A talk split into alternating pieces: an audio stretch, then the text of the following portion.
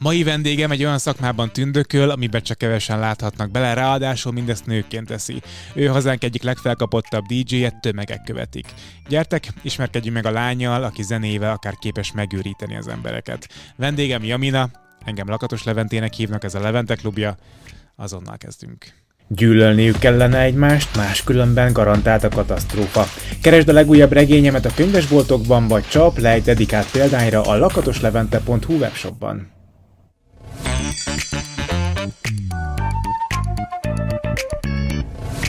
Szia Jamina! Szia Levente! Üdvözöllek itt körünkben, a klubban. Köszönöm szépen! Te vagy az első DJ vendég. Úgyhogy ezen gondolkoztam, igen, hogy voltam már nálad, nézem az összes epizódot, de nem volt még. Még nem akkor. volt, még nem volt DJ vendég, úgyhogy te vagy az első, és ráadásul én ebben az egész parti világban elég elveszett vagyok, mert nem járok ilyen helyekre, ahol te játszol. Na, akkor tudok újat mondani. Úgyhogy, úgyhogy nagy érdeklődésre foglak faggatni erről az egész uh, uh, dologról. Figyelj, először is kezdjük ott, hogy uh, olvastam veled különböző beszélgetéseket, cikkeket, ahol te előadó művészként apostrofálod magad.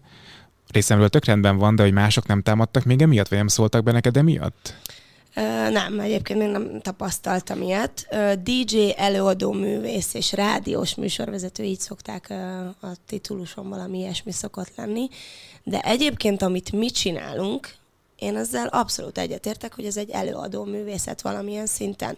Régen lehet, hogy nem lehetett ezt mondani egy DJ-re, viszont most olyan szinten az inger, a közönségnek a plafonon van, hogy nem elég az, hogy mi beállunk a, a pult mögé, lefele nézve átkeverek kettő zenét. Tehát itt kell az a fajta előadó művészet már, hogy egy megjelenés a színpadon, és egyfajta sót csináljunk. Uh-huh. Úgyhogy az előadó művész, mint titulus szerintem így merül ki nálunk talán. De miket csinálsz a DJ pultban? Mert a, a Niki Belucci volt itt az első hát, női DJ, ja. aki ugye Igen. konkrétan mm, nem ragasztószalag, mi az, amivel leragasztotta, ragasztószalaggal leragasztotta a Melvin Bóját X szalagban, és akkor ő kvázi topless DJ-ként lépett fel, neki ez volt a show műsora. Te is így lépsz fel? Nem, egyáltalán nem. Egyrészt nincs is olyan adottságaim, sőt én ezt próbáltam is az elején leplezni, hogy nem, ne azért szeressenek, és figyeljenek fel rám, mert egy női DJ vagyok, hanem, hanem hogy amúgy nem vagyok hülye a pulthoz. Hogy én tényleg technikailag is rendben vagyok, és igenis tudom kezelni a közönséget. És amit a kérdésed, hogy én mit csinálok a pultban, öm, próbálom tényleg megtalálni azt a fajta kommunikációt ezzel a fiatal közönségem, azért valójában nagyon fiatal a közönségem, hogy, hogy tényleg ez a kimész hozzájuk, akár pialocsolás, akár tök sok segítséget kapunk a helytől, úgymond, hogy vannak pirotechnika, vizuál. Tehát tényleg ez egy show jelleg az egész, és ebben nekünk el kell tudni úgy helyezkedni, hogy nem mindegy szerencsétlen álljak tényleg a pultba, hanem, hanem azt lássák, hogy én mindezzel tudok azonosulni, a közönség fel van ajzva, tehát van ott egy, egy fiatal ö, közönség, akik azért jönnek, mert meg akarnak őrülni, tehát ez a 15-6 éves, az azért jár a klubba, és hogy nekem is fel kell vennem ezt a ritmust, ezt a tempót velük, hogy én is azért úgy beleíjek ebbe a millióbe, hogy mondjuk felugrok a pultba, leugrok a pultról, a DJ pultról, kimegyek hozzájuk, akár én is, akkor táncolok, megőrülök, ugye van a konfolás, a mikrofonozás, tehát tényleg ennek egy olyan szintű rezgésnek kell lenni, hogy, hogy én ott ne az egy ilyen kis szerencsétlenként álljak ott. Tehát ezért mondtam az elején, hogy olyan nagy az inger már, hogy nem tudok sajnos már csak állni a pultba, lefele hajtott fejjel, és akkor két zenét átkeverni. Uh-huh.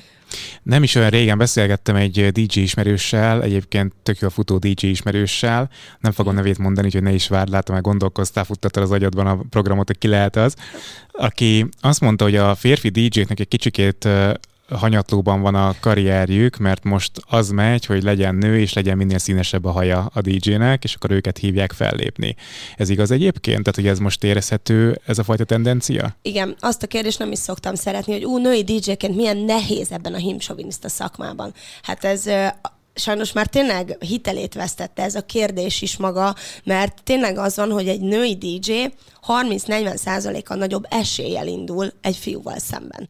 Tehát tényleg dekoratívak vagyunk, odaraksz a pultba egy női DJ-t, és akár tényleg visszamehetünk az időben, leragasztott melbimbóval, ha nem is értesz a technikához, egy wow faktor vagy. Igen, csak az a kérdés nekem ebben a helyzetben, tudod, hogy, hogy oké, okay, ez most egy ilyen ö, helyezzük a nőket is előtérbe vona, vagy pedig szexizmus ugyanúgy, mint, hogy, mint, egy, mint hogyha mondjuk a, a leragasztott melbimbóval ugrál valaki, és ugrál a melle, miközben játsza a zenét. Igen, na most erre szoktam mondani, hogy egy leragasztott melbimbó nem biztos, hogy sokáig ebben a szakmában fennmaradsz. Egyrészt a szakma nem fog elismerni, de gondolom férfi DJ-vel beszéltél erről, tehát Persze. gondolom nem egy nő mondta ezt, viszont szerintem abszolút van ö, erre ö, példa, hogy ö, több évig is fent tud egy női DJ maradni, ha nem hülye egyébként ahhoz, amit csinál, és ezt amúgy innen belülről csinálja, nem pedig csak a pénzért és a magamutogatásért. Tehát, hogy lehet, hogy szexizmusnak is nevezhetjük ezt, de ebben a formában csak, hogyha te úgy állsz oda, hogy te a női adottságaidat kihasználod a pultban. Viszont én bőpólóba, akár nagyon fiúsan is eljárok fellépni, de ugyanúgy elismernek és szeretnek, mert nem csak azért, mert hogy én lány vagyok. Sőt, szerintem eléggé fiúsan is járok fellépni sokszor.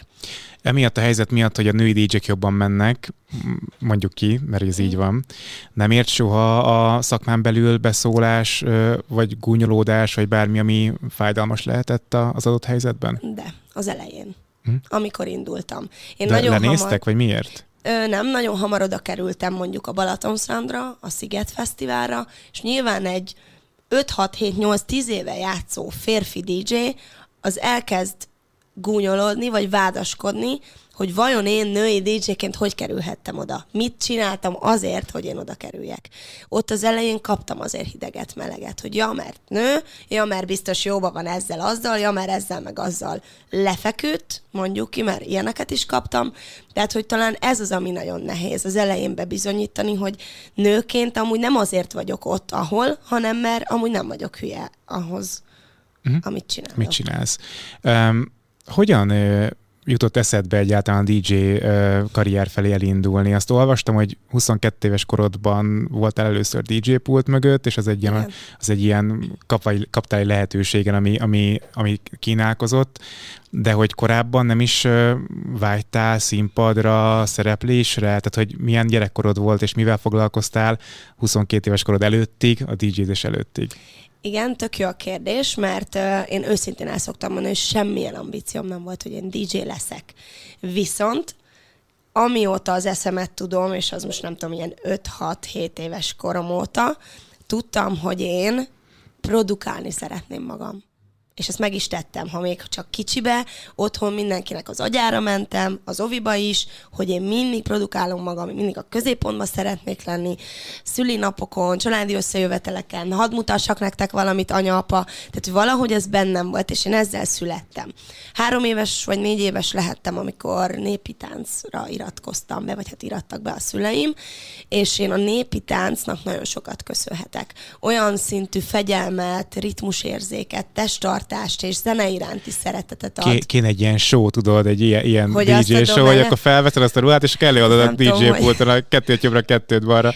Emlékszem, hogy azért is hagytam abba ezt a népi táncot, mert ciki volt már tini tini koromba. Szerintem nem ciki egyébként egyáltalán. Így utólag nem, a, a, Úgy megélve tiniként lehet, hogy ciki, de Persze. egyébként szerintem ez tök menő. Tiniként, mikor te szexi akarsz lenni, és te szexi tini lány szeretnél lenni, felvenni azt a rakott szoknyát a pendeljel, a kis ingel és befonott hajjal, nagyon cikinek éreztem. Uh-huh. És nagyon bánom, hogy ott nem mondta nekem valaki, és nem fogta senki a kezem, a, a, hogy ezt rosszul gondolom. Én ott könyörögtem a szüleimnek, hogy vegyenek ki a népi táncból aztán jól sült el, mert beiratkoztam hip-hopozni. Tehát valahogy a zenéhez úgy egy picit mindig valahogy közel szerettem volna lenni. Emlékszem, bekerültem gimibe, ott a suli rádiót én kezeltem, a diák diriket én a táncokat én raktam össze, és akkor elkezdtem versenyszerűen hip-hop táncolni. És itt lyukadunk ki, hogy Győr, Győrbe jártam hip-hop tánciskolába, és Győrben nyílt egy nagyon fancy klub, tehát így a tulajok Ibizáról inspirálódtak, tehát tényleg azt úgy képzeld el akkor 2000 2008-ban nyitottak, hogy az egy ilyen, az ország minden pontjáról jártak megnézni ezt a klubot, és a klub tulajok így ismertek Győrből, tudták, hogy ki vagyok, és hogy én mennyire a zene szeretete, ami engem motivál, és És hát a Soli Rádióban DJ-ztél, úgyhogy... Suli Rádióban úgyhogy DJ-ztem, itt, itt a remek lehetőség. de nem DJ-zni kerestek meg, hanem hogy táncoljak. Gogozni? Hát ez a gogó egy nagyon pejoratív kifejezése ennek az egésznek szerintem. Én kikértem mindig magamnak, mert egy gogó táncos nem tud táncolni. Az a rúd mellett illegeti, billegeti magát, és azt bárkinek, azt bárkit felállíthatsz oda. Viszont egy táncos, egy verseny, egy profi táncost, az egy showtáncot csinál még a klubokban is. Nekünk ez volt a feladatunk, hogy babának, vagy ö, egy bohócnak öltöztetve én azt adjam el, egy performanszot, vagy egy olyan valamit csináljak ott a klubba, ami egy szép látvány. De gondolom, de gondolom szexin, nem? Tehát, hogy gondolom Persze. azért fe, fe, azért fürdőruhában, fehér neműben, nem? Vagy nem? Nem, az megint a gogó. Hát Tehát olyan nem jelmezeink elszakadni, voltak. látod. Hát látom. Olyan jelmezeink voltak, ami, amit minden hétre vartak, stylingoltak, sminkes, tehát hogy ez tényleg amúgy egy, én ennek láttam a szépségét, és nem akartam, hogy belegyek kategorizálva egy De én nem gogótáncosnak. akarom ezt leszólni, a gogótáncos is egy mm, meló, meg az is egy munka, meg az is szórakoztató ipar. ahhoz sok minden nem, tehát nem, nem, én nem hiszem, hogy ahhoz sok tehetség kell. És nem akarom leszólni a gogó táncosokat, de én azt, mint táncos, nekem az egy sértő ö, kifejezés arra, okay. amit én csináltam. És innen volt az, hogy én megismertem itt a klubtulajokat, és ők kitalálták, hogy hogy mintha kongana a piac a női DJ-któl, hogy most van egy rés, és ki kellene használni, és hogy ők ki szeretnének nevelni egy sajátot, és mivel én akkor már évek óta itt a klubban dolgoztam, mint sótáncos, felkértek, és mondták, hogy mit szólnék ahhoz, hogyha megtanítanának. És nem döbbentél le, vagy nem állt keresztbe a Fogalmam szemed? nem volt, mit vállalok. Aha.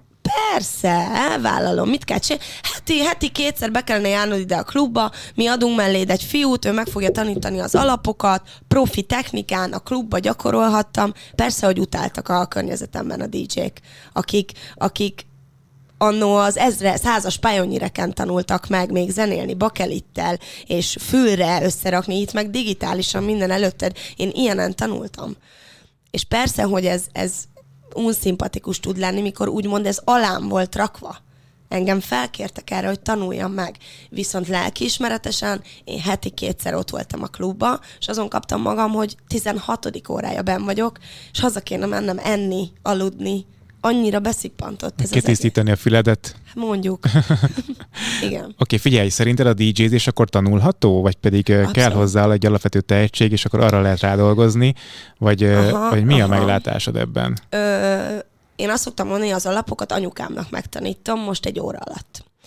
Viszont ahhoz, hogy te DJ-ként elismert legyél, és felke- felkerülj a térképre, és technikás legyél, ahhoz azért kell egyfajta ritmusérzék, hallás. De ezt a program nem keveri össze neked ritmusra, vagy hogy van ez? De, de nekem azt mondták, hogy úgy engedték el a kezem, hogy figyelj, Jamina, vagy akkor még Viki, DJ Viki? Nem? Azt hittem. Van egy vikink is, ugye? Úgyhogy én igen, tehát hogy akkor még vikiként nem volt kitalálva a művésznevem. Megtanítjuk neked az alapokat, viszont innentől szabad kezet adunk, hogy neked mik lesznek a skilljeid, mitől, tesz, mitől leszel te egyedi, mitől lesz neked külön stílusod. Tehát kell egy plusz, egy fűszer ehhez az egészhez, hogy te ne egy tömeg DJ legyél.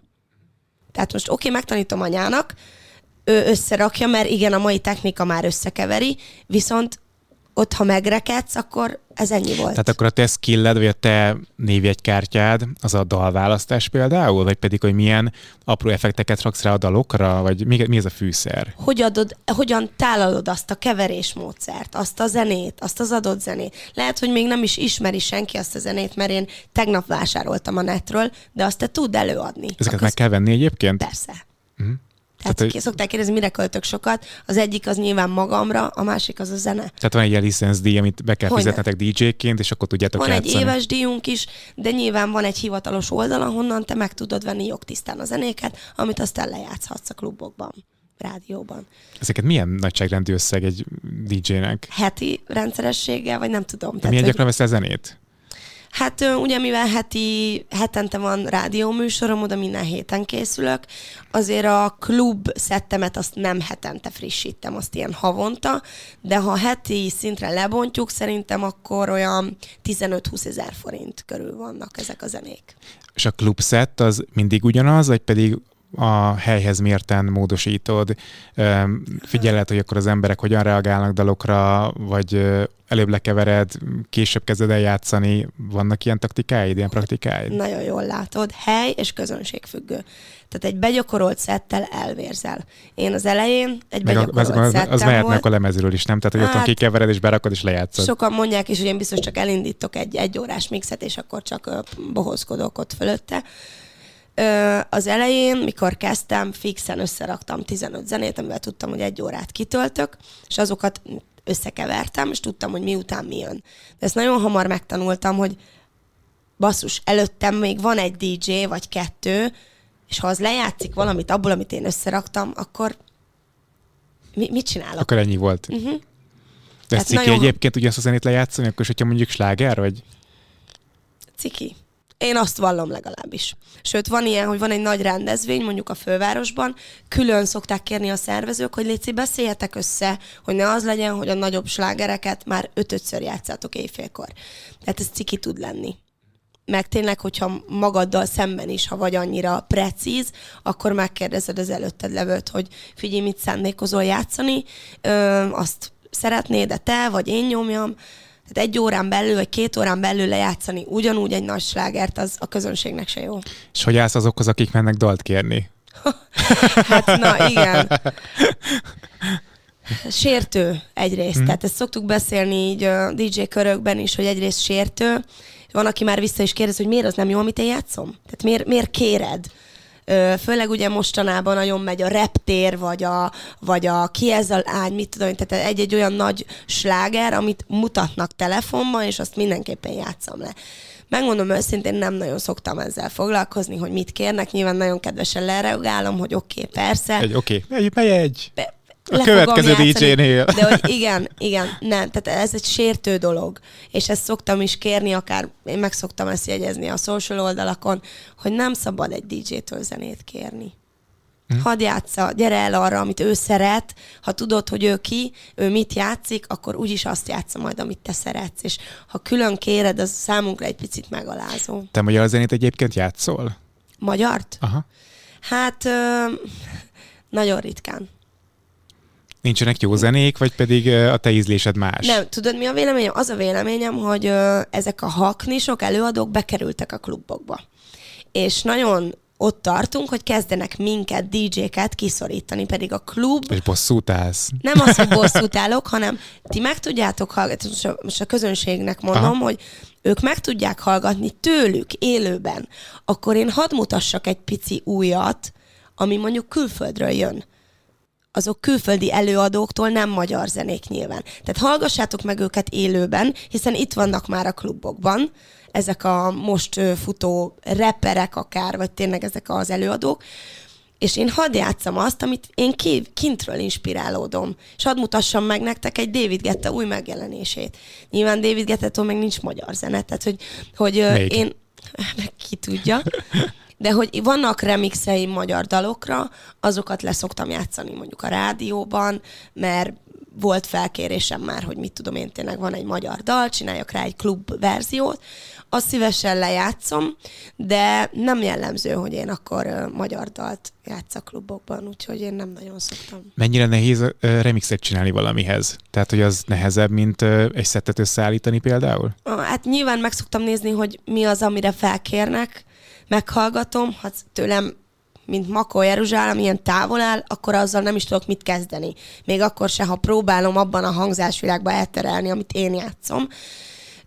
De ha van egy jó alap, most például a Háborgó Mélység Lotfi Begi és mhm. Burai Krisztián volt azt hiszem a legutolsó hivatalos remixem, nem Metzger Viki Kevin, bocsánat, Na most, ha az közel áll hozzám, akkor arra nagyon könnyen lehet. Jön az ihlet, tudsz dolgozni arra, és, és ez nem egy bonyolult dolog, szerintem ez a set összeállítás és remix készítés, ez, ez azért teljesen két különböző dolog. Hát igen, az egyiknél kvázi zeneszerzőként tevékenykedsz, nem? Tehát, hogy gondolom... A... Most a szettre mit nem, gondol? Tehát, nem, hogy a, saját de, dal, vagy, vagy remix? A, a szetteket, tehát a szettekben lévő dalokat is remixeled? Tehát az is egy saját remixen átesik? Nem, mint valami origi verzió. Az, azért tehát, kérdezem, mert ugye egy, egy, egy, egy, remixnél, saját remixnél, mire felkérnek, ott azért belenyúlsz. Hogyne hát ott csak a vokálsávokat kéred el mm. körülbelül. Tehát hangszerelsz, meg ilyesmi. Így van, tehát te teljesen az alapot megváltoztatod, hogy egy picit tényleg ez a klubverzió, vagy egy rádióverzió legyen belőle.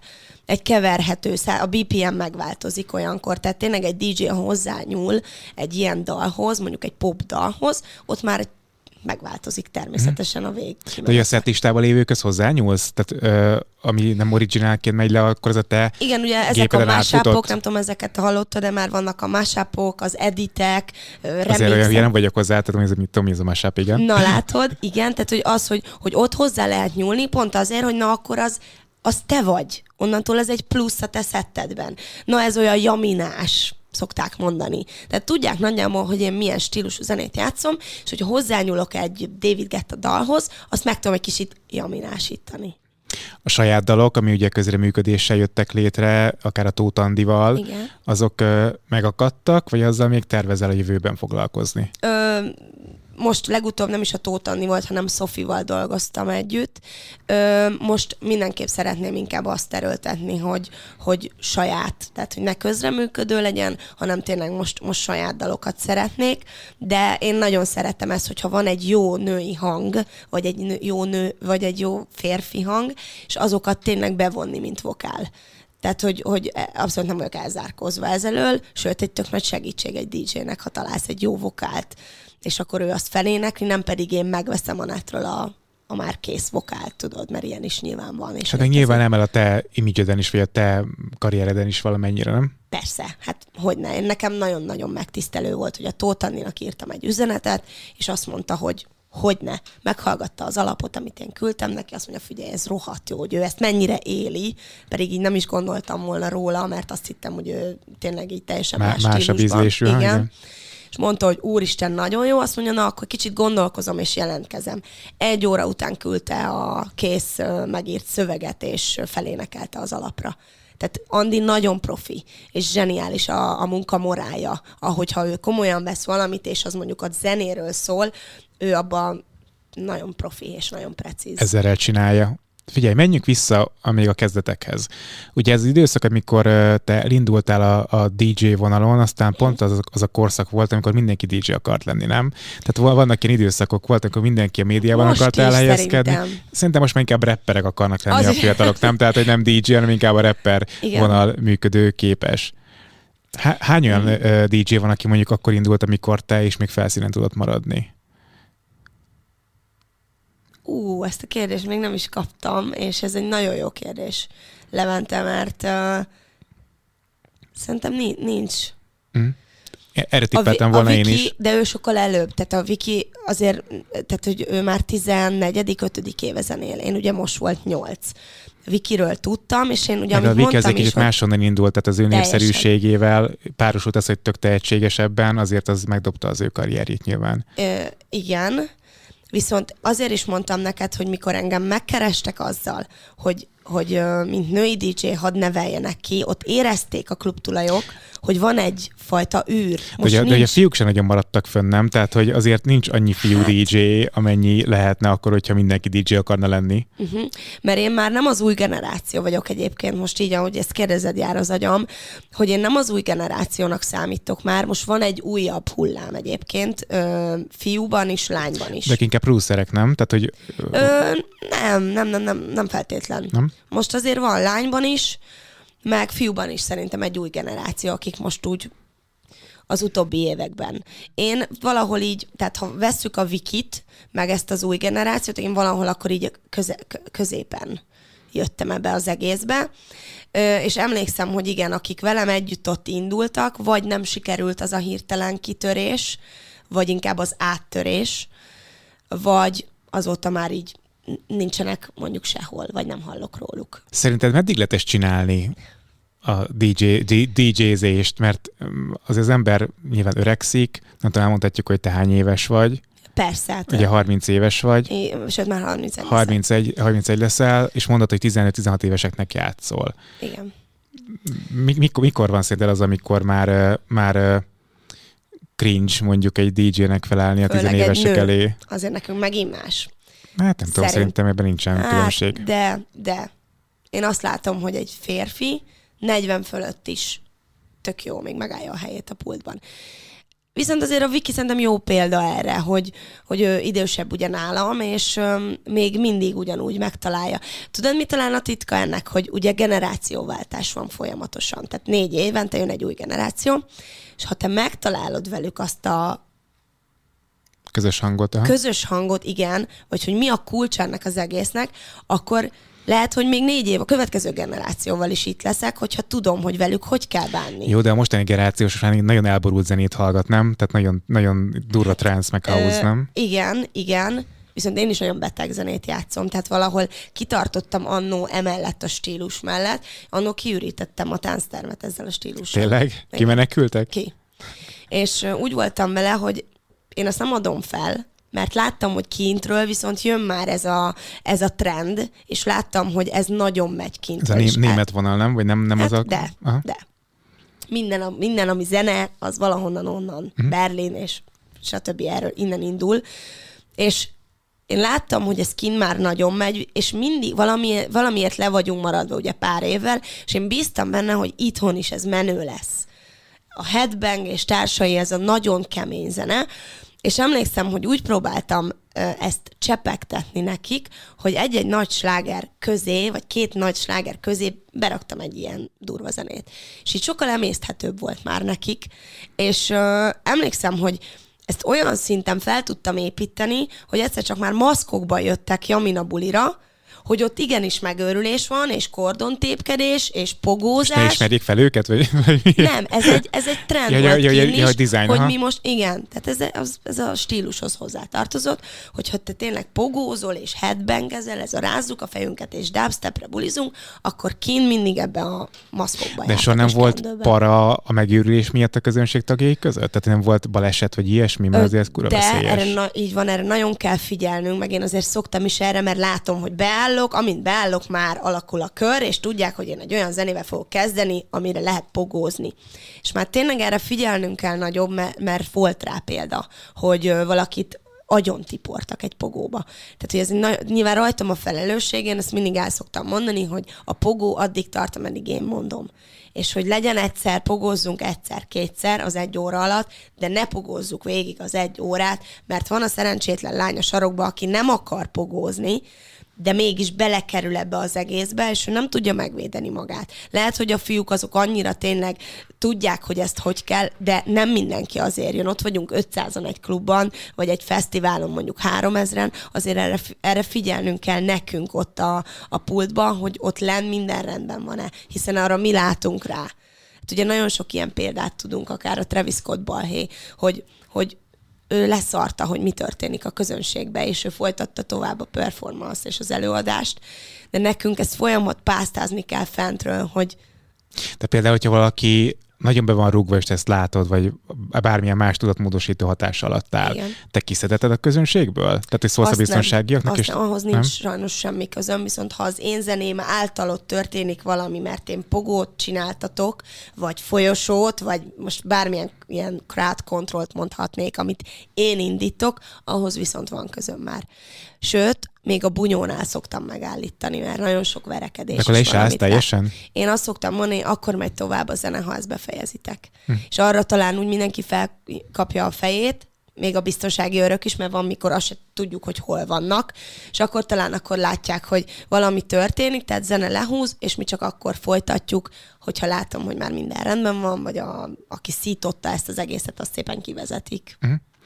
Lehet, hogy ez ilyen uh, mm, öregesen fog hangzani a dolog, amit most kérdezek, de valójában régen sem szerettem ezt a fajta zenét, a, a house, meg a trance, meg ezeket, mert hogy nekem nem táncolható, és igazándiból nem nagyon látom a, a szépségét. Mi ennek a szépsége? Tehát, hogy a, a feszültséglevezetés, vagy, vagy mi ennek a lényege? Ezt próbáltam megérteni én is évekkel ezelőtt, és sikerült is. Nyilván nem sikerülne, akkor fogalmam nem lenne éppen, mit, mit csinálok a pultban Nem táncolni jönnek a fiatalok most már a klubokba, és nem is iszogatni, nem is ismerkedni, nem beszélgetni, hanem tényleg ez a minél nagyobb ö, fokon mi adjuk ki, és őrüljünk meg. Tehát nem tudom, nem látok bele abba, hogy a mai fiatal otthon, vagy a suliba jelenleg hogy viselkedik, most már azért én sem ez a generáció vagyok, de hogy nagyon sokat tartom velük a kapcsolatot a social felületen is. És azt látom, hogy rengeteg a problémájuk, és nem tudják kivel, vagy nem is akarják kivel megbeszélni. Szülőknek nem merik mondani, a pszichológust kiröhögik, ha azt mondom, hogy az egy tök jó dolog, vagy nincs rá pénze a családnak, de inkább az, hogy nem merik mondani, hogy mi a probléma, és eljönnek ide a klubokba, bedrogozva, hullarészegen, és ott önmaga, azt érzi, hogy ő önmaga lehet, és azt csinál, amit akar övé a világ. És hozzájön még az én nem normális, abnormális zeném, amire meg lehet örülni, és kirugunk a hámból. Szóval teljesen megváltozott a buli kultúra, nem az van már, mint régen, amikor még én is jártam egyébként mondjuk klubokba. Teljesen más volt a zene, a klubzene, a klub élet teljesen más hát meg volt. táncolni jártunk, lötyögni jártunk, nem? Tehát hogy, tehát, hogy ez volt a lényeg a bulizásnak. De már akkor is volt egyébként house meg trance, mert ráadásul ugye Persze. a 90-es években volt a house nagy divat, meg ez a trance akkor volt a tis, tis, meg a divu disú, de onnan ered ez a történet. És uh, most jön vissza a 90-es évek mind öltözködésben, mint pedig így a zenében is Igen. valamennyire. Tehát, Igen. hogy, hogy turvább, meg, meg modernebb hangzású, de azért uh, jön vissza. És uh, kicsit ijesztő is ilyenkor egy tömeg, nem? Tehát amikor ennyire megvadul. Hát az. Főleg ugye a fesztiválokon, tehát oly- kicsit olyan, mintha most ugye most ősz van, klubszezon. És picit azt érzem, hogy mindig leragadunk a nyárnál. Azt szeretnék a klubokban, ami ami a nyári nagy fesztiválokon van. Ott azért sokkal szabadabbak, szabadabb a közönség. Tehát egy szabad ég alatt vagyunk, tök nagy a terep, tök, tök nagy a maga a fesztivál terület és helyszín. Itt be vagyunk tömörülve, tehát maximum ilyen 6-700 befogadó ma egy átlag klub, és ott tényleg, ott nem lehet azt kivitelezni, amit nyáron, amikor nyár van, meleg van, mindenki kicsit felszabadultabb, mint ilyenkor össze. Tehát tényleg ijesztő tud lenni, és ezt nekünk is tudni kell, hogy itt nem pogózunk, nem őrülünk annyira meg, mi is a klubszezonban egy picit visszaveszünk zeneileg is, tehát nem ugyanaz van, mint nyáron. Itt figyelnünk kell arra, hogy tényleg ne ez az ijesztő hatása legyen, hogy úristen, itt, itt vagyunk 500-on egy kis helyen, és mindenki, mint egy ökör úgy viselkedik. Tehát ezt mi a zenével egy picit tudjuk talán valahogy korrigálni és Há- koordinálni. Hány százalékban tudod őket manipulálni a zenével? Húha, aha, tehát a vis- viselkedésüket mondjuk, Aha, hogy azt, igen, hogy, hogy, akkor, hogy akkor milyen dalt, milyen után teszel, Aha. meddig tart az a dal, még egy pogódal nem megy le végig, hanem csak egy perc megy le belőle, vagy hasonlók. Szerintem egyértelműen lehet őket. Hm? Azzal, hogy én hogy állítom össze a zenét. Sőt, kell is, nem? Ez egy ilyen kérdés volt tőlem, mert a Martin Garrix ö, nem is az Zac Efron játszott valami DJ-t valamilyen filmben, és Igen, ugye pont ott, pont ott volt a, az egésznek a me- mechanizmus, hogy beindítod, kicsit lejjebb viszed, megint van. felviszed, utána megint lejjebb, és akkor a végén megint feljebb viszed a hangulatot. Igen, na ez nekünk is egy iratlan szabály, hogy legyen íve az estének. Tehát most mit tudom én, ha a főidőben játszom, ott tudom, hogy azért már én úgy kapom meg a közönséget, hogy nagyon feladatom nincs azzal, hogy őket egy picit most be kell indítani. Van egy warm-up DJ, akinek ez a feladata. Egyébként nagyon nagy feladat az is, hogy egy üres klubot te megnyitsz, elkezdesz zenélni, és ott figyelj arra, hogy még fogyasztanak, még fogyasszanak, mert az mondjuk a klub részéről egy elvárás, hogy ne legyen annyira jó a buli, hogy elhívod őket kb. a pulttól, és már mindenki jól érzi magát a tánctéren, és nincs fogyasztás. Tehát ezért kell megadni az ívét az estének. Én mikor beállok, akkor a warm-up DJ már egy kész közönséget ad nekem át, akik már addigra mondjuk jól fogyasztottak, be vannak csícsentve, vagy be vannak Ez a rúgva. hierarchiában egyébként alattad van a warm DJ? Hát, én most nem akarok ezzel senkit megbántani. Én is voltam warm-up DJ. Ö, szerintem egy nem, nem, mond, nem, nem kell itt, szerintem nem kell itt hierarchizálni ebben, mert az is egy gyönyörű ö, része az egésznek, hogy te, mint warm-up DJ, vannak rossz warm-up DJ-k, vannak jók. Ott is tudni Tehát kell egy jó warm-up Így szokott ez mindenhol, igen. Hát jó, most ezt értsd jól, hogy, ö, hogy abban is ki tudsz tűnni Uh-huh. Warm-up DJ-ként, hogy te egy jó warm-up DJ vagy, az azt jelenti, amit az előbb elmondtam. Figyelsz mindenre, hogy még lesz majd egy fő fellépő, aki mondjuk jelen esetben legyek én, lesz egy Jamina, ő, mint warm-up DJ, figyelnie kell arra, hogy a sót nem visszük el a főfellépő elől, ő igyek, igyekszik, hogy, hogy behívja majd az embereket addigra, mire jön a főfellépő, a főidő az egy és három között van, tehát azért mondom, hogy én egy és három között szoktam játszani, ott már egy kicsit könnyebb dolgunk van a közönséggel. De lehet őket, igen, ott is ugyanúgy hullámoztatni, Hullámoztatni, ne fáradjon el az én egy órás szettem alatt, ne az legyen, hogy én végzek, és kimegy, hazamegy az összes, hanem ugyanúgy még ott maradjanak, és fogyasszanak mondjuk. És akkor ez hogy van? Tehát, hogy neked egy és három között van a, a te időd, Egy órázni szoktam, de valahol oda Csak az időintervallumra gondolok, igen. hogy a, a, a között van. És hogyha mondjuk több fellépésed van egy, egy éjszak alatt, akkor azt hogy oldjátok meg? Pont ö, egy jó példa, mert a hétvégén, pénteken három fellépésem volt egy éjszaka alatt. A, az ország különböző tájegységein gondolom. Hál' Isten azért nem.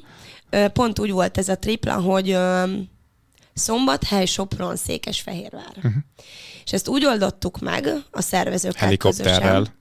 Az lenne a legjobb. És ezt úgy oldottuk meg, hogy hát 45 perceztem. Uh-huh. Első helyszín 45 perc, mentem tovább Sopronba, ott is. És a akkor nincs végén igény dedikálásra, közös fotózásra, közönséggel, vagy ilyesmi, nem Fotóz, kérik? dedikálás az már ilyen... Old school? Oké, okay, igen. hát, A igen. boomer megszólalt. Ö, sajnálom én is, hogy ez kikopott, de annyira digitalizálódik minden, hogy nincs már ez Hát jó, a... mondjuk, hogyha belegondolsz, akkor egy klubban, ahol a, a, a kabát a ruhatárban van, Így a van. táska ruhatár, hova rakja tehát el? meg szoktam hogy... lepődni, hogy megnyitja az Instát, és azt írja, tehát a lefényképezi a sztorit, tudod, és ott írjam alá. A kijelzőt? Újjal, aki Ja, ja, ja, hogy- és ja. akkor én írok ott. Ó, Ilyen van. eszembe se jutna, igen. Ö, olyan van, hogy találkozom tényleg mondjuk ezzel a 30 pluszos korosztályjal, akik ott vannak egy legénybúcson, és írjam alá a pólójukat. Mm. Na, de a fiatal az nem jön oda egy papírral már. Mm. Tehát ez nagyon durva. Hát jó, de lehetne dedikáló kártyád. De nincs itt tényleg, hogy Szétszórhatnád. Sok közben. Ilyen van egyébként, hogy matricát akár, uh-huh. nekem van egy előre nyomtatott matricám, mondjuk azt szeretik, ha osztogatsz ilyesmit.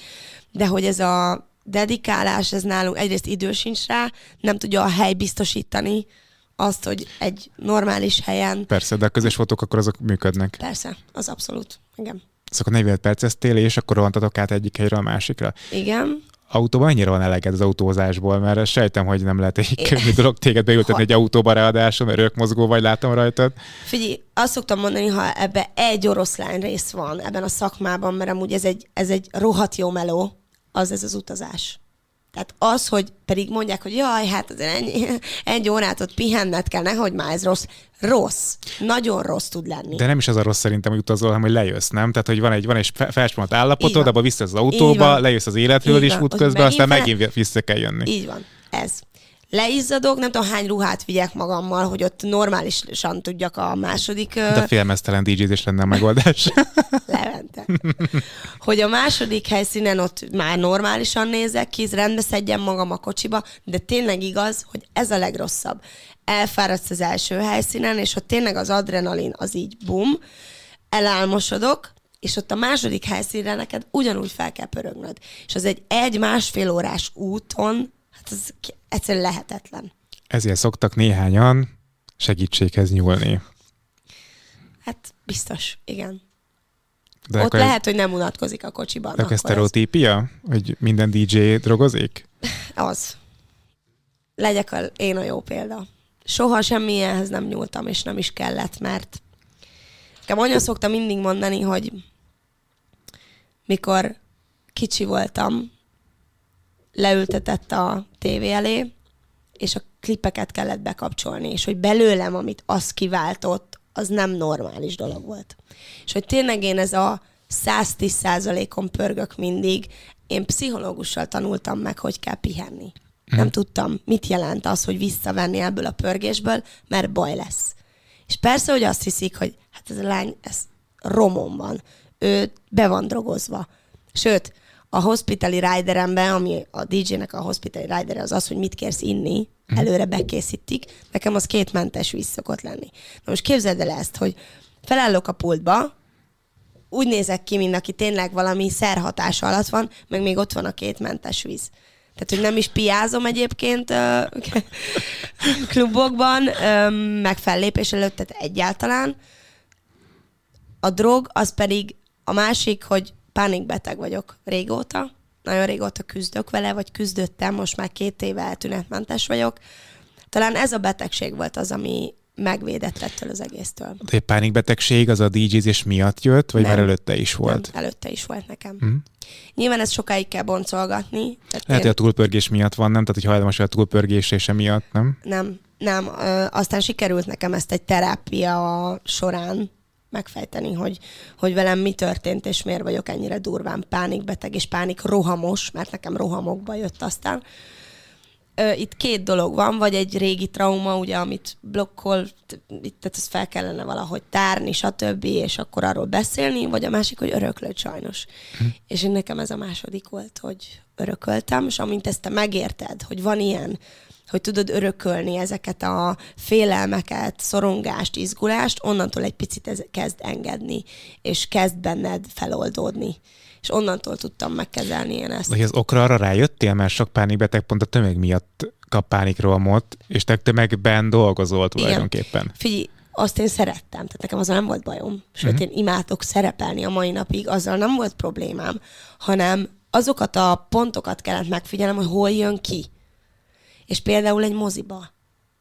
Hogy Ez ilyen onnan- klasszika mozi egyébként, ez nagyon sok esetben feljön. Nagyon, azért, mert egy pánikbeteg az menekül. Az adott mm. helyzetből akar menekülni. Nagyon sok mindenkire rájön villamoson, ö, moziba, igen, akkor nem is tudom még mi az, ami ilyen tipikus.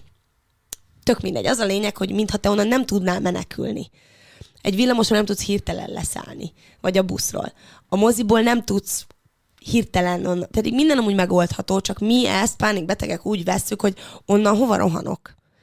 És hogy nekem ezek voltak a, a, az, a helyszínek, a főbb helyszínek, és aztán amikor egyszer tényleg fellépésen rám jött, ott voltam vele úgy, hogy irány az orvos, mert nem Mit lehet. csináltál akkor a fellépésen? Én lerohantam, ott hagytam 2500 embert magam előtt, és lerohantam a színpad mögé, hogy azonnal vigyetek a mentő állomásra, mert szívinfarktus fogok kapni, vagy meg fogok halni, vagy elájulok.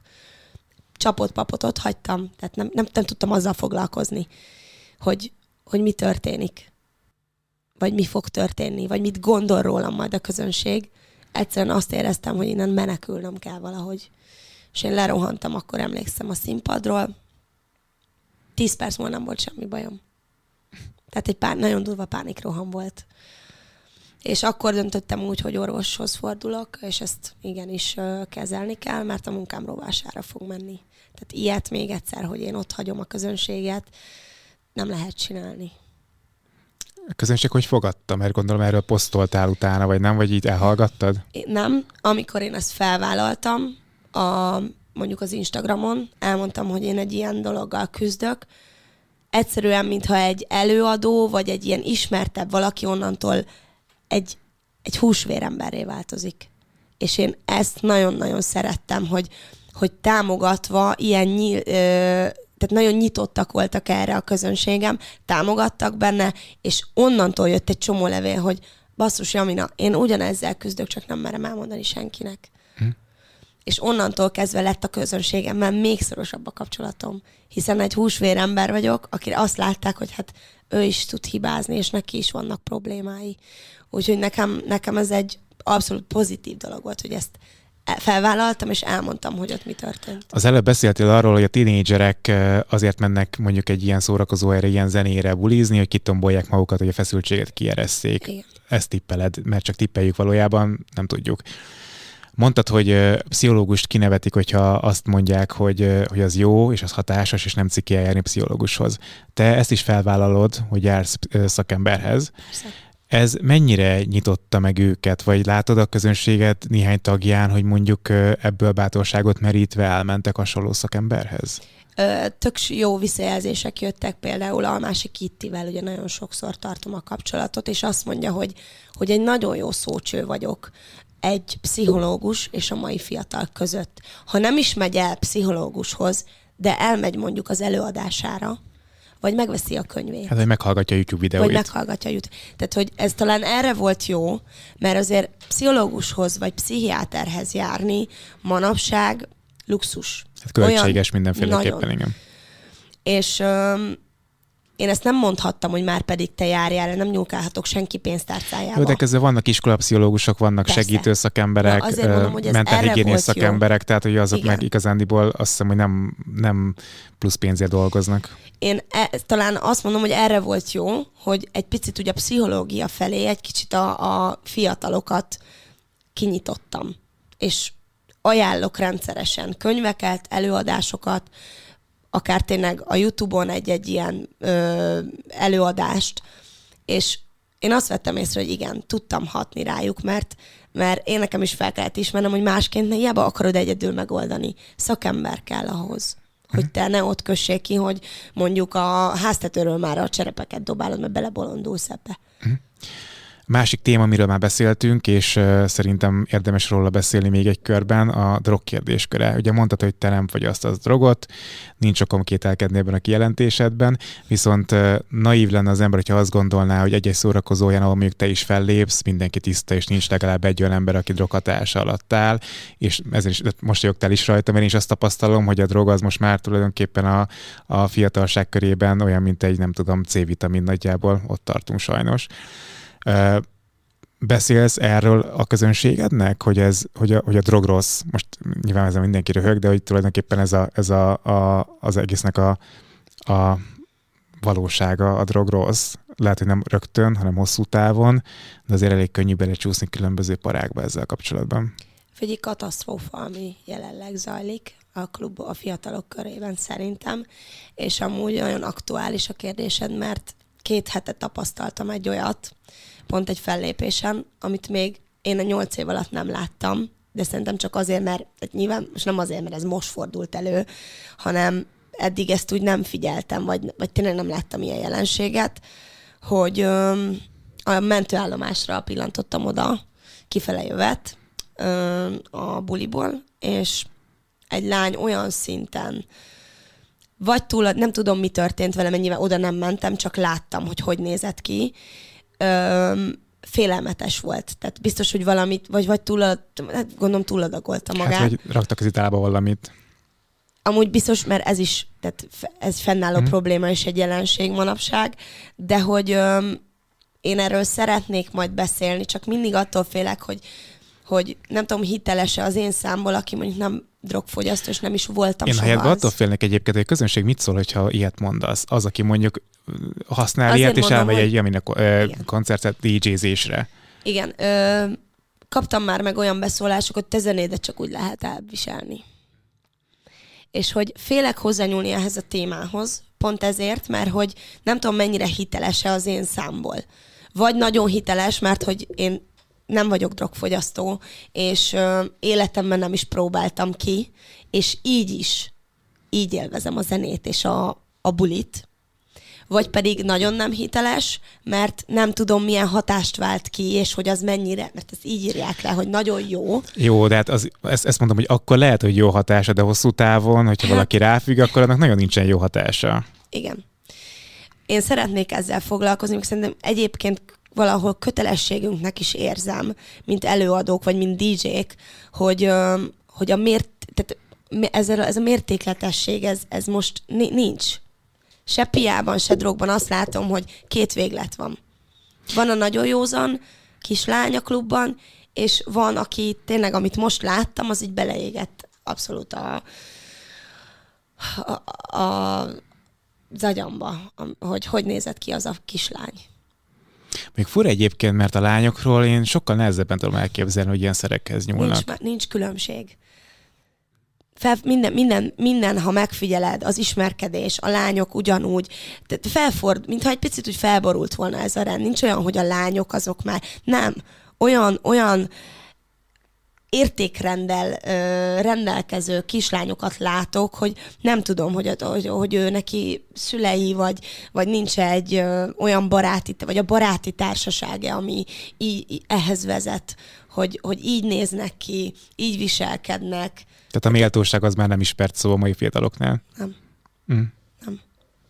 És ezért érzem azt, hogy most oké, okay, 30, 31 évesen lehet, hogy egy picit kötelességem erről mondjuk beszélni, hogy fiatalon ne szúrd már el az életedet. Így hogy drogfogyasztó vagy, vagy másba menekülsz, vagy, vagy nincs egy jó értékrended, vagy, vagy nem tudom. Tehát, hogy oké, okay, én mint most a lány oldalról tudom ezt megközelíteni, de katasztrófa, hogy a lányok kinéznek mostanában a klubokban. De akkor ezek szerint ezeken a bulikon a lányok is vannak szolgáltatva valamennyire a történéseknek, ugye? Hát igen.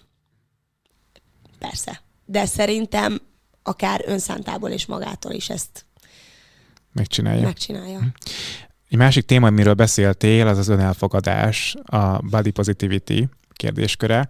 Ugye úgy került ez szóba valahol, hogy te utáld a melltartót, és akkor ez egy félreértésre adott okot, ugye? Hogy volt ez? Nem, nem tudom, hogy ez, hogy milyen fél... Mond, te jobban tudod. Én csak olvastam, hogy... Félreértés? Aha, hogy te, a, hát, te ö... azt nyilatkoztad, hogy utáld a melltartót, de aztán végül is nem is a melltartót utálod, hanem azt, ami bevág, azt a melltartót utálod. Ja, igen, Valami igen. ilyesmi volt a... Nem, nem is az, hogy bevág, hanem rosszul használjuk a melltartót, szerintem. Vagy a fiatal Ebben lányok. Nem tudok mondani, igen, rád, rád hagyatkozom. elmondom. Tehát az van, hogy, hogy én azt szoktam látni, hogy a fiatal kis csajszi nem elégedett a mell méretével mondjuk, és 5 x lesz szivacsal kitömött, kényelmetlen, nem tudom milyen melltartóval föl pushingolja, hogy neki nagyobbnak tűnjön. Na most ezzel egy olyan rossz önképet és annyira egészségtelen dolgot művel magának, hogy tényleg ez többet árt, mint használ. És én ezt kezdtem el igazából, hogy én a kismellőek táborát erősítem. Sokszor kérdezik, hogy én ennek hogy nem vagyok a betege nőként, hogy nekem nincsen nagy mellem. És uh, ezzel kezdtem el aztán igen, egy kicsit úgy tüzetesebben és részletesebben foglalkozni az Instagramon, hogy, hogy ezt hogy kell elfogadni. És hát nem így, hogy minél több mindent pakolunk magunkra, hát gondoljunk bele, egyre távolabb kerülsz magadtól.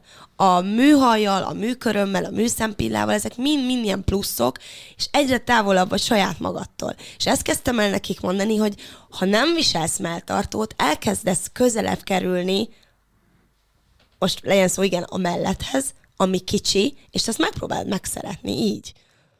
És ugye, ja, aztán foglalkoztam azzal, hogy egyébként szakemberek szerint is egészségtelen az ilyen melltartó, mert a vérkeringésedet ö, elszorítja mondjuk meg, tényleg akár önképzavar alakul ki, vagy nem tudom, tehát marhán utána jártam ennek Ez a témának. egy nagyon jó téma egyébként, hogy ezeket a, a lányokat próbálod erre nevelni, de a probléma inkább az, hogy ő el is fogadja saját magát, és a környezete nem fogadja el az ő külsejét, mert elkezdi cseszegetni, mert kicsi a melle, mert uh, hízékonyabb típus és nagyobb darab, akkor ott vagyunk, ahol a part igen, ez meg a másik, hogy egyébként nem is biztos, hogy magunknak van problémánk, hanem foglalkozunk azzal, hogy ki mit mond. És ha tényleg őt elkezdik ezzel cikizni, hogy szúnyogcsipés, stb. ismerő lányok ezeket a szavakat, tisztában igen. vannak, igen, akkor ott, ott át kell gondolnod azt, hogy ha te viszont rendben vagy ezzel, hogy neked ekkora, hát mondhat bármit. Tehát nekem már mond, bárki erre tehet megjegyzést, mert én, ha ezt így szeretem és elfogadom, hát engem nem tud megbántani a környezetem. Igen, csak ezt lenne jó valahogy átadni nekik, hogy hogyan csinálják Igen, ezt de a én erről hozzáállást. nagyon sokat beszélek, tehát hmm. hogy, hogy nyilván ez a magja az egésznek, de valahol el kellett ezt kezdenem, hogy, hogy, hogy ennek mi is lehet a megoldása. Mert igazad van ebben, tehát hogy minden innen indul. Attól, hogyha téged tényleg a környezeted bánt, akkor tehát, hogy igen, tehát saját magadhoz kell először vissza. Mert érted, egy, egy olyan lány, akinek nincsen önbizalma, és elmegy egy buliba szórakozni, onnan hát úgy fog hazamenni, hogy soha többet nem akar oda menni. Persze, hát az akkor a támadható felület, ha te nem vagy rendben magaddal, hogy ez valami eszméletlen. És sajnos ezt a környezeted érzi is, téged ezzel lehet bántani, ú, ez egy gyenge pont, ez egy most megtaláltuk, és akkor most jól oda szúrunk. De ha te abszolút száz százalékban rendben vagy magaddal, nem tud bántani a környezetet szerintem. Uh-huh. Te egyébként mennyire ragadsz le az ifjúságban saját magaddal szemben? Most gondolok arra, hogy te tudsz jó értelemben öregedni, vagy pedig mindig ott kell maradni egy 10-20 éves szinten, akár mentalitásban, akár tudom én, gondolkodásban? Ó, de jó kérdés. Um, Majd mindjárt mondok egy okot, hogy miért tettem fel ezt a kérdést, igen? miért ugrott be. A párkapcsolatod miatt egyébként. Ja. Tehát a barátod 21 éves, Igen. te 31 vagy, tehát hogy... Figyelj, ez a kor dolog, tehát hogy például emlékszem, tavaly lettem 30. Én nagyon vártam. Sok lány ezt cikinek gondolja már ezt a 30 évet. Én nagyon vártam, mert nagyon komoly dolgokkal is foglalkozom egyébként a fiatal követőimnek, és talán így egy kicsit hitelesebb vagyok, és könnyebben elfogadják tőlem, ha már 30-31 évesen mondjuk erről a témáról beszélek. Na most, ha 20 évesen beszélnek ilyenekről, akkor még a tojáshéj a fenéken szindróma, én mit akarok okoskodni. Tehát ilyen szempontból azt mondom, hogy én nagyon szeretem ezt, hogy én a közönségemnél egy tíz évvel idősebb vagyok, mert könnyebben elfogadják, amit én közvetíteni akarok, amit egy kicsit át szeretnék adni.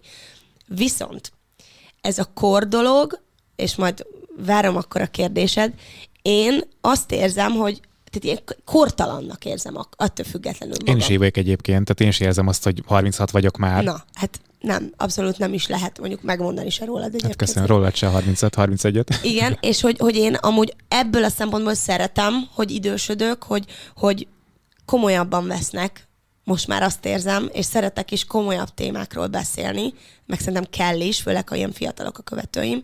Viszont a színpadon meg tudok maradni annak a kis gyereknek, akit a közönség viszont szeret. Én a színpadon nem lehetek egy komoly nő, és egy 31 éves nő, és nem is tudok az lenni. Tehát szerintem ez szituáció szüli, hogy én most éppen hány éves vagyok. És ez a jó, és ezt szeretem magamba, hogy a színpadon, ha kell, akkor tini vagyok, ha most egy komoly beszélgetésre leülsz velem, akkor ott viszont tudok szerintem 31 éves nő lenni. Az, hogy a párkapcsolatodban a barátod 21 éves, tehát 10 év különbség van köztetek. Igen. Ez nem volt visszatartó elő, erő az egyik pillanatban sem?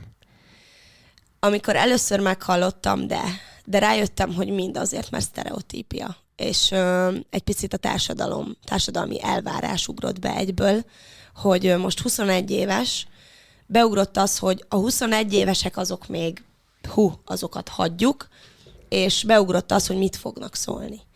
És én ezt pár nap alatt lerendeztem magamba, illetve a párom ebben nagyon nagy partner és segítség volt, ugyanis ővele leültem egy órára beszélgetni, és azt mondtam, hogy azonnal ezt a sztereotípiát elvetem, hogy 21 évesen valaki nem tud egy komoly érett férfi lenni.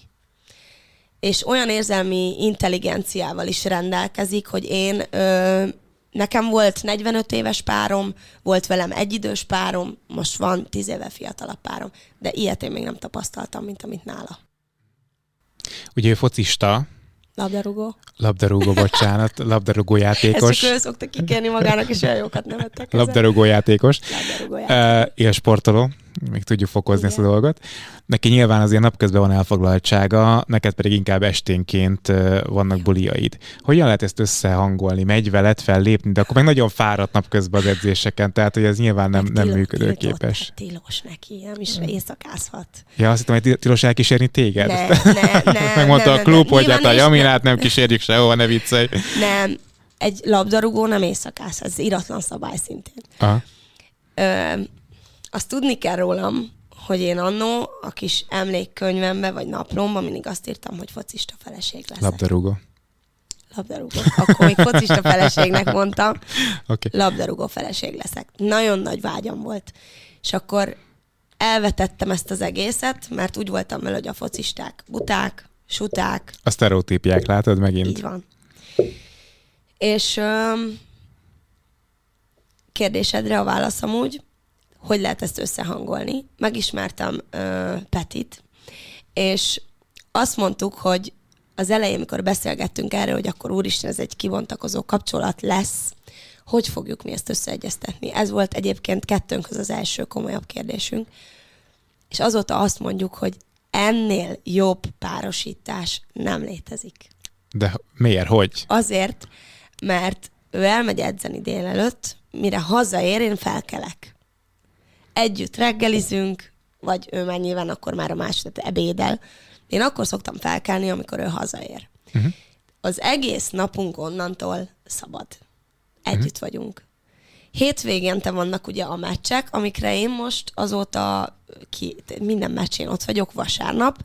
Ugyan kicsit fáradtam, mert vasárnap kicsit nem nagyon szoktam De hogy nagyon, tehát ugye én, én ezt annó így akartam, hogy én majd meccsekre fogok járni egyszer, mert a párom focizik. Tehát kijárok a meccsekre, ő neki ez nagyon jó, ez egy tök jó boost és egy háttértámogatás, de hogy nincs, nincs olyan prób... Éjszaka nyilván, igen, hétvégén elmegyek fellépni, elköszönünk, hajnalban hazaérek, és befekszem az ágyba mellé. Nincs féltékenység egyik, részet, egyik, részről sem? Nyilván ez a természetes, meg, meg ő benne volt nyilván az, hogy most egy ismert DJ vagyok, rajonganak értem, a klubokba ez a megfognak, megpuszilnak, stb. De én megmondom őszintén, hogy elvittem magammal már fellépni, tehát annak ellenére, hogy egy, egy tilos. labdarúgó nem éjszakázhat, de volt, hogy szabad napja volt mondjuk másnap, és akkor mondtam neki, hogy gyere el és nézd meg, hogy ez hogy zajlik, és hogy én hogy viselkedek egy ilyen fellépésen, és azért akartam, hogy ezt megnézze, hogy semmilyen kétel ne legyen mondjuk benne, hogy én ott ismerkedek egy ilyen klubba. Tehát erről szó sincs. Uh-huh. Mert itt volt szó a társadalmi elválásokról, és hát egy fontos kérdés jön, a gyermekvállalás kérdése. Egyrészt nem tudom, hogy szeretnél-e, vagy nem szeretnél gyereket, tök oké, hogyha nem szeretnél, az is egy, egy elfogadható válasz. Hogyha szeretnél, akkor azt szerinted mennyire befolyásolja a karrieredet majd? Tehát, hogy te, hogyha mondjuk szülnél egy gyereket, és utána egy-két éves korában mm, eljárnál le fellépni, vagy nem, illetve akár a páraddal való korkülönbség is lehet egy szempont a gyermekvállalás kérdéskörében, hogy bemernéd e vállalni? Na hát most az Instagram követőim röhögnének egy jót, mert ők tudják, hogy én abszolút gyerekellenes vagyok, és nem szeretnék gyereket. Ezt órákig tudnék róla beszélni, hogy miért nem.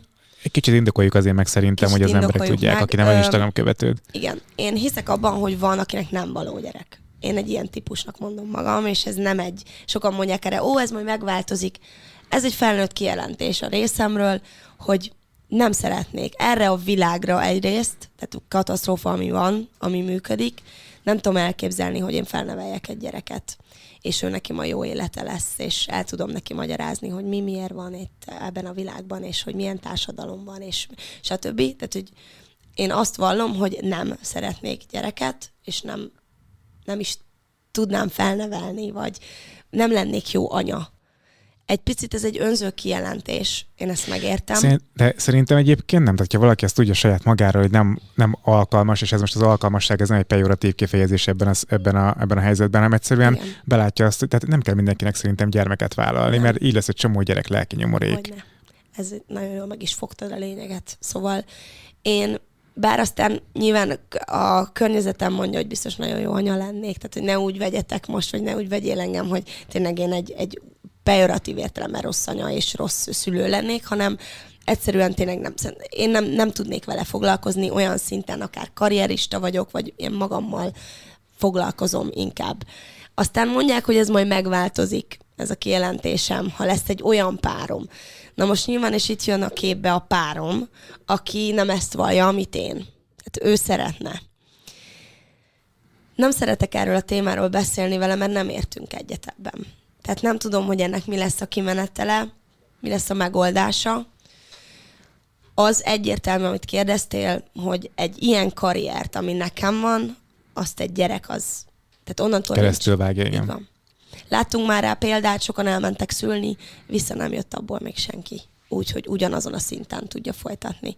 Tehát, hogy... Hát meg, meg mennyi idő után jönne vissza, érted? Szóval egy, egy-két éves gyereket nem hagysz még nem, otthon éjszakánként. Tehát azért Hiába mondom, ott van, az apuka, vagy bárki. Ez, ez, ez vagy úgy, hogy tényleg te azt mondod, hogy oké, okay, befejezed, és te nem is akarsz visszajönni ebbe, teljesen más szeretnél csinálni, akkor oké, okay, és belefér szerintem a gyermekvállalás. De úgy, hogy te ezt folytatni akarod, csak egy kicsit elmész szülni, meg babázni, az úgy az nem. Nem működik. Nem. Mi a következő terv? Mihez kívánjak sok sikert és sok szerencsét? Pont ezt is a napokban képzeld el, beszélgettem a menedzseremmel.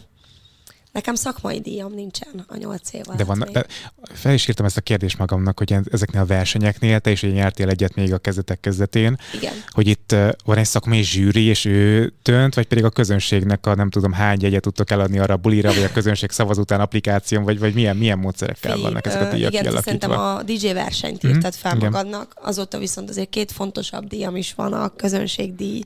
Töltsd fel a ami- Wikipédiára. Tiz, Nincs ja, még fönt. az még van Wikipédia. Van Wikipédiád. Tiz- 2018-ban és most a 21-ben is közönségdíjat Gratulálok. nyertem. Köszönöm szépen, ez egy nagyon fontos dolog egyébként egy DJ-nek nyilván, mert hát a De az közönség... közönségdíj, az nem szakmai díj. Az nem. Hm? A szakmai díjam az lehetne akár tényleg ez a 16-ban nyertem talán, vagy Szerintem 17-ben, de 7-ben ö, a DJ versenyt, viszont az egy külföldi DJ verseny volt, tehát hogy magyar Európa- forduló, vagy valami ilyesmi, nem? tessék, Vagy magyar forduló volt, vagy ilyesmi, a nem? magyar fordulót is megnyertem, és a nagy döntőt is Bécsben. De a Ez nem volt tiszta, gratulálok. Igen, köszönöm szépen. Ott a szakmai zsűri az külföldi volt. De akkor nézik gondolom ott a zenét, amit játszol, meg a performance-t, Hogyan amit adsz le volt hozzá. írva, hogy milyen pontokat Tehát fognak ez ilyen figyelni. klasszik buli, tehát egy, egy buli, hely, buli helyzetbe becsöppensz, és akkor ott milyen sót Nyit, csinálsz. Nyitott volt a verseny, tehát lehetett bejönni közönségnek, Mhm. uh-huh. volt húsvéri közönség, és ö, azt hiszem egy 11 percet kaptam az előfordul, vagy itt a, ugye itt volt Budapesten Az egyébként. a- három dal, vagy négy.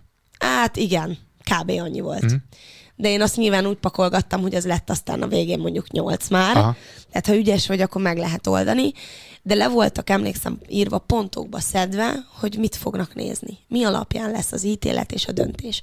És ott emlékszem, ilyenek voltak, hogy a, a közönséggel való kapcsolatod milyen. Hogy adod elő a dolga, hogyan mixelsz, hibátlan-e a mixelés, van-e benne hiba, milyen a stílus vál- választás. Tehát ott pontokra szedve, és ezt mondom szakmai díjamnak egyedül, de hogy ez nem egy magyar elismerés, hanem, hanem külföldi volt ott a zsűri, egy négy De van zsűri. magyar szakmai díj, ami Van. DJ-knek szól? Persze. Egyrészt a fonogram, amit szintén DJ körökben is osztanak, illetve van egy DJ szavazás De minden a, a fonogram DJ díj az nem a saját zenei De. DJ? Tehát, Dehogy hogy, nem. Aha. Dehogy nem. Vagy Tehát akár akkor, egy tehát akkor még remixre. lesznek még saját dalok. Hát így nyilván. Igen, és igen, most lesz egy DJ szavazás megint. Évelején, jövő év elején, ahol csak szak, tehát már nem lesz közönségdíj, nem lesz producer, év hazai producere, vagy év közönségdíjas, csak szakmai díjat fognak kiosztani. Úgyhogy nekem nem titkolt vágyam az, hogy egyszer a szakma azt mondja, hogy igen, Jamina, most már el- elismerjük, amit csinálsz, és amit csináltál eddig. Én ezt nagyon-nagyon szeretném.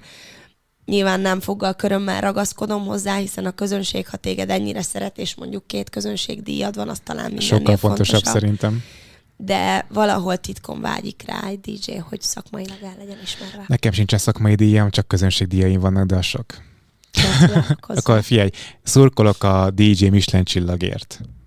Szépen fogalmaztad. Köszönöm, Köszönöm, hogy itt szépen. voltál. Nagyon köszönöm, Levente. Ha tetszett a beszélgetés, iratkozz fel a csatornára, nyomj rá a csengő ikonra, hogy az szóljon, hogyha új videó érkezett. Nézd meg a korábbi beszélgetéseket, szólj hozzájuk, lájkold őket, és hogyha ezek után még van kedved, kövess a különböző social media platformokon, például az Instagramon. Ez a műsor a Béton közösség tagja.